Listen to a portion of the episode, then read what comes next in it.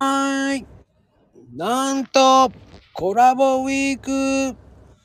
えー、奈良が生んだ元アイドル、えー、かなこちからさんでございます。かなこちからです。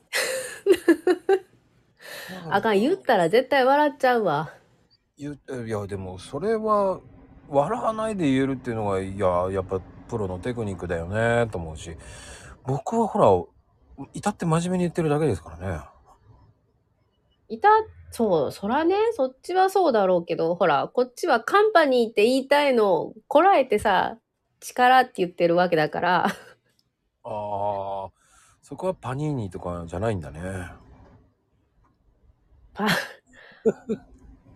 もう、もう、もう、もう、昔のミスをほじくり返されるとやっぱり恥ずかしいな。いや、でもちょうど1年前ぐらいにね、その、名付け親ですよ、僕が。カンパニーっていう。そうだ。一年ぐらい前よね。そう。しかもね、あのなんかサムネを作って、なんかこう、冗談で話しながら、私にはいいサムネがないとか、ああ、そうなんだ。じゃあつく、ね、話しながら、あ、こんな感じ？って言いながらね、そうそもうなんか知んないけど、なんでカノコカンパニーになったのかが、俺はわかんないんだけどね。う。な、なんかの弾みでそうなったんだ。そうなんだよね。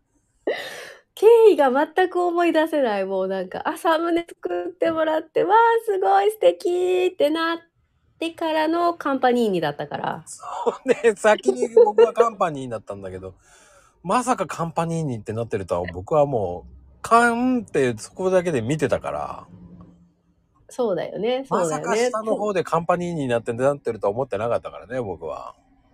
私も言われるまで全然気がつかんかったもん。ほんま真剣に、真剣に間違ってたら申し訳ないんだけど、なんでカンパニーニなのって言われるまで。